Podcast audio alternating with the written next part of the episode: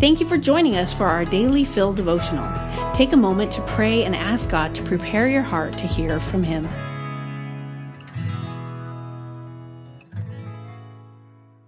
Hi everyone, it's Deb, and I'm reading Leroy Hill's devotional titled Outside the City.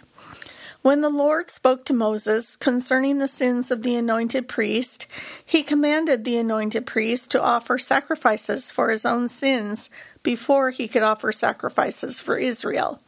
He was to bring a young bull without blemish as a sin offering. The bull was butchered, its parts were carefully separated as each served a particular function in the sacrifice. Its fat was collected and burned completely on the altar, its blood was captured. Some were spread on the horns of the altar of sweet incense. Some of it was flicked seven times before the veil of the sanctuary.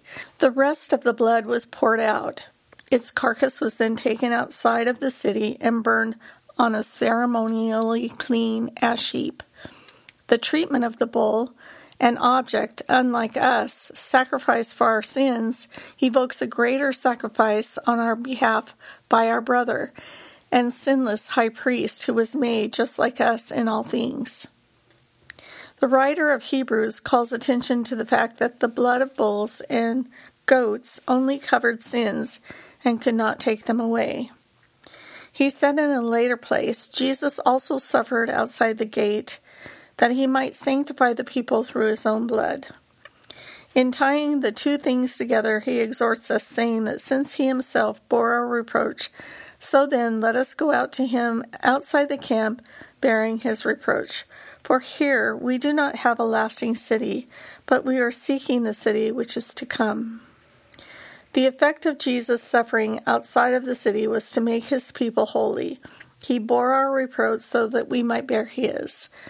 No more blood sacrifices are required in light of Jesus' sacrificial death on our behalf. To bear his reproach is to offer praise, to do good to others, and to share with others what God has done for us. Thank you so much for listening today. Have a blessed weekend. Daily Fill Devotionals is a ministry of Emmanuel Faith Community Church. If you'd like to learn more about our church, read more devotionals, listen to our sermons, or give to our ministries, please visit efcc.org.